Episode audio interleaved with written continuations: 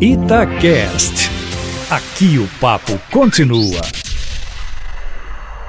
A despeito de o próprio presidente pedir que as pessoas não saíssem para a rua, nesse domingo, as pessoas saíram aos milhões. E a despeito das ameaças sobre propagação do coronavírus, as pessoas saíram para a rua. E saíram para a rua para manifestar sua vontade espontaneamente. Eu nunca vi isso contrariaram o presidente, contrariaram as recomendações do Ministério da Saúde, desse governo, né?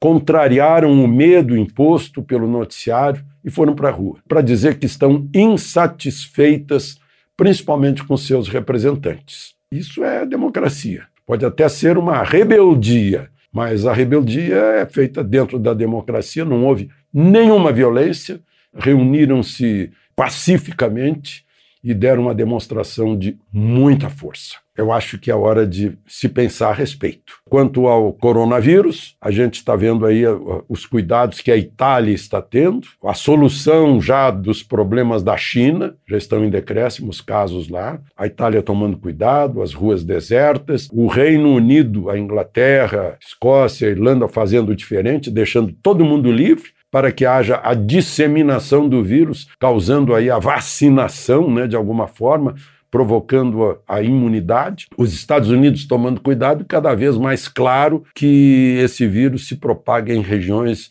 mais frias, que têm temperaturas abaixo de 12 graus. O país tropical provavelmente está mais uma vez premiado pela natureza, né, com esse calorzinho bom aí, do qual o vírus não gosta. De Brasília, Alexandre Garcia.